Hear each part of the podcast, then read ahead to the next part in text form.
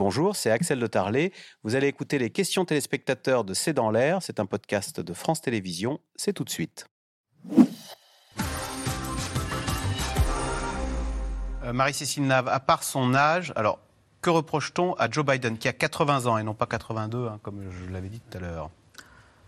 Ça dépend euh, de qui on parle. C'est-à-dire, euh, dans le camp démocrate, c'est vraiment l'âge. Et vous direz que c'est une bonne surprise, donc, pour vous, finalement c'est un président qui restera comme une bonne. On ne l'attendait pas à ce, avec un aussi bon bilan euh, C'est exact. Euh, en revanche, on l'attendait sur sa capacité de compromis avec les républicains. Et là, il faut aussi le mettre à son crédit. Euh, dans les discussions actuelles sur le relèvement du plafond de la dette, il va falloir s'entendre sur dans quelles dépenses on va couper dans le budget fédéral. Mais enfin, le grand plan d'infrastructure, le, grand plan Inflation Reduction Act sur l'économie verte, c'est le fruit de négociations certes dures, mais quand même qui ont abouti avec, avec les républicains. Donc ça, c'est à mettre à son crédit.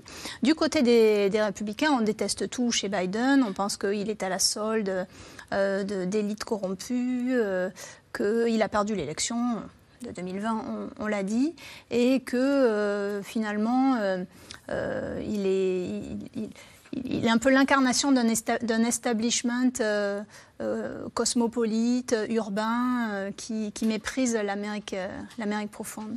Autre question pour vous, Marie-Cécile Nad. Qui d'autre que De Santis pourrait coiffer Trump au poteau? Il va y avoir une primaire républicaine. Il n'y a pas d'autres candidats, les républicains old school, j'allais dire, là, comme, je sais pas, moi, on connaissait avant alors, ce qui est euh, intéressant, Bush, etc.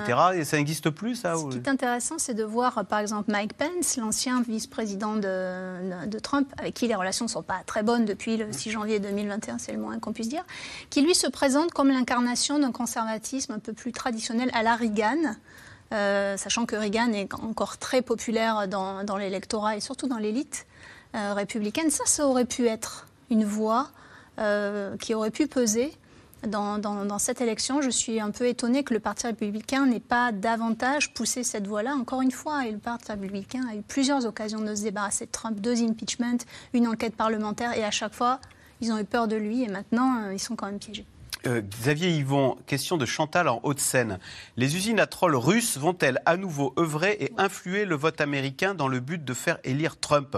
Autrefois, on distribuait des tracts sur les marchés. Aujourd'hui, la décision se fait beaucoup au, vu de ce qu'on voit et de ce qui circule sur les réseaux sociaux Il bah, n'y a pas de raison de penser qu'ils ne vont pas retenter le coup. Euh, après, les Russes Les Russes. Après, euh, je ne suis pas dans la tête de Prigogine et de Poutine, mais ça avait plutôt servi leurs intérêts la dernière fois. Donc ils ont plutôt intérêt à, continuer. Hmm. Et, les réseaux sociaux prennent une part de plus en plus importante pour se renseigner, pour euh, le choix électoral des Américains. même les Américains consultent beaucoup plus Facebook que nous, par exemple. Euh, Facebook n'est pas encore si has-been que ça aux États-Unis par rapport à ce que c'est en France. Et même pour, euh, je crois que le chiffre c'était pour l'élection de, 2020, 50% des Américains prenaient leurs informations sur Facebook. Hmm. Donc c'est oui, c'est un tweet qui emporte une décision, quoi, qui fait, on n'en est pas encore là parce que justement, on a vu, et l'équipe de 210 a beaucoup insisté là-dessus au lendemain de, du bug technique en disant oui, mais regardez, en Iowa, on a vu les gens, ils étaient quand même très contents de 210, ils sont pas sur Twitter, les vrais gens sont pas sur Twitter. Oui, mais mm. il y aura une nouveauté quand même, c'est que Twitter maintenant c'est la firme d'Elon Musk, que Elon Musk euh, idéologiquement, il s'est quand même beaucoup rapproché de cette droite radicale états-unienne et qui veut jouer un rôle. Et parmi le rôle qu'il peut jouer, il a fait venir sur Twitter, ou en tout cas il a accepté de faire venir sur Twitter, euh, Tucker Carlson, qui était l'animateur le plus euh, populaire sur Fox News, euh, qui va faire désormais une émission sur Twitter et qui est l'homme qui forge vraiment les états d'esprit de, de cet électorat de droite radicale, de la droite de la droite.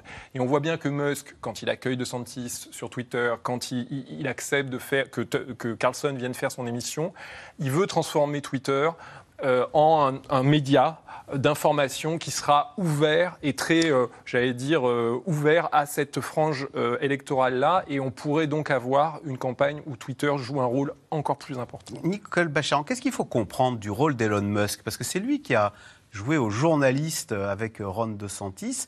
Est-ce que s'il a envie d'embrasser une carrière de journaliste, euh, via Twitter, qui est un, qu'il considère comme un média libre, ou est-ce qu'il veut plutôt embrasser une carrière de politique aux côtés de Ron DeSantis, qu'il aurait en quelque sorte à qui il aurait en quelque sorte voulu faire la courte échelle sur Twitter? Oui, je pense qu'il ne faut pas négliger la, grande part de mégalomanie chez cet homme-là. Il a réussi beaucoup de choses. Je veux dire, euh, Tesla maintenant n'est plus tellement en forme, mais enfin, ça a été quand même une vraie réussite. Et SpaceX, c'est non seulement une réussite, mais c'est extrêmement influent. Ça va être le nouveau, mode de transport vers là où les euh, stations spatiales. Et Elon Musk est persuadé de, son génie et de sa capacité à réussir dans n'importe quel domaine. Alors c'est vrai que c'est un libertarien extrême, c'est-à-dire que la liberté d'expression, de parole passe avant tout, que ce soit mensonge, complot, euh, théorie, euh, branquignol ou chose réelle, pour lui, tout a le droit de s'exprimer et en quelque sorte le marché de l'opinion euh, fera le tri. Mais c'est vrai que là, il a joué un petit peu aux, journalistes. Alors je, je suis pas dans les secrets. Je ne peux pas vous dire si c'est une carrière qui le, qui le tente, mais en tout cas, je suis certaine qu'il veut influer dans la campagne qui, qui, commence. Oui. Juste sur Musk, rappeler deux choses. Il ne peut pas se présenter à la présidentielle parce qu'il est, il, est naturalisé américain, donc il peut pas. Il, est né en Afrique du Sud. Hein. Voilà, donc il peut pas, il peut pas être président. Et deuxièmement, il avait dit qu'il préférait entre, il n'a pas choisi de candidat, mais qu'il préférait quand même 210 à Trump parce que je le cite, il faut un président centriste et raisonnable. Ah bah alors. Eh ben voilà. Merci beaucoup d'avoir participé à cette Vous restez sur France 5. Nous, on se retrouve demain pour un nouveau C'est dans l'air. Bonne soirée sur France 5.